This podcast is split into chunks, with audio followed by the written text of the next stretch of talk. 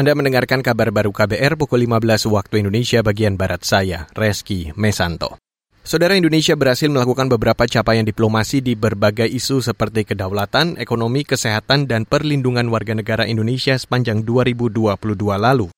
Khusus diplomasi kedaulatan, Menteri Luar Negeri Retno Marsudi mengklaim telah mengintensifkan perundingan batas negara dengan negara tetangga seperti Vietnam, Filipina, Malaysia, Palau, dan Timor Leste tanda tanganinya kesepakatan batas ZEE Indonesia-Vietnam setelah perundingan 12 tahun. Sementara untuk batas darat, berbagai perundingan dengan Malaysia dan Timor Leste kembali diintensifkan.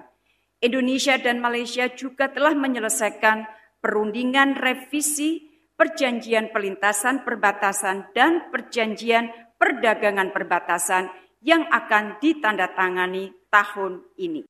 Sementara di bidang diplomasi perlindungan WNI, Menteri Luar Negeri Retno Marsudi mengklaim berhasil menyelesaikan hampir 31 ribu kasus. Selain itu, Kemenlu juga berhasil memulangkan 400-an WNI korban sindikat penipuan daring. Kementerian Luar Negeri juga membebaskan 22 WNI dari ancaman hukuman mati, mengevakuasi 133 WNI dari Ukraina, dan mengembalikan hak-hak finansial WNI di luar negeri sejumlah 120 miliar rupiah.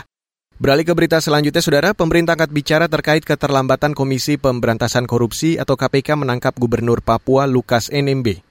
Menteri Koordinator Bidang Politik, Hukum, dan Keamanan atau Menko Poluka Mahfud MD mengatakan, Lukas NMB dalam kondisi sakit ketika ditetapkan sebagai tersangka. Secara aturan hukum, kata Mahfud, orang sakit tidak boleh dipaksa, diperiksa, dan ditahan serta harus meminta rujukan dokter. Tapi sesudah itu dilakukan, ternyata Lukas melakukan aktivitas aktivitas seperti orang tidak sakit, meresmikan gedung dan berbagai kegiatan lain, sehingga sesudah berkonsultasi dengan saya, membicarakan dengan saya, Ketua KPK pada tanggal 5 Januari 2023 sore, eh, diputuskan bahwa Lukas NMB ditangkap dengan tetap dengan tetap memperhatikan sepenuhnya perlindungan atas hak asasi manusia. Menko Polukam Mahfud MD juga meminta semua pihak menyudahi pertentangan antara penegakan hukum dan perlindungan hak asasi manusia. Karena kasus Lukas telah ditangani KPK secara terang benderang. Mahfud juga memastikan KPK akan transparan menangani kasus dugaan suap dan gratifikasi Lukas NMB. Saudara Cina menepati janjinya membalas tindakan pembatasan kewajiban tes COVID-19 kepada warganya di sejumlah negara. Jepang menjadi negara kedua yang terkena tindakan balasan Cina. Kedutaan Besar Cina di Jepang kemarin memutuskan menangguhkan penerbitan visa bagi warga negara Jepang yang hendak ke negara tirai bambu itu. Sebelumnya, Korea Selatan menjadi negara pertama yang terkena aksi balasan Beijing. Juru bicara Kementerian Luar Negeri Cina Wang Wenbin mengklaim negaranya telah melakukan komunikasi berbasis fakta dengan negara-negara yang melarang masuk warga Cina. Otoritas Cina mengklaim telah melakukan penyempurnaan langkah-langkah penanganan COVID-19.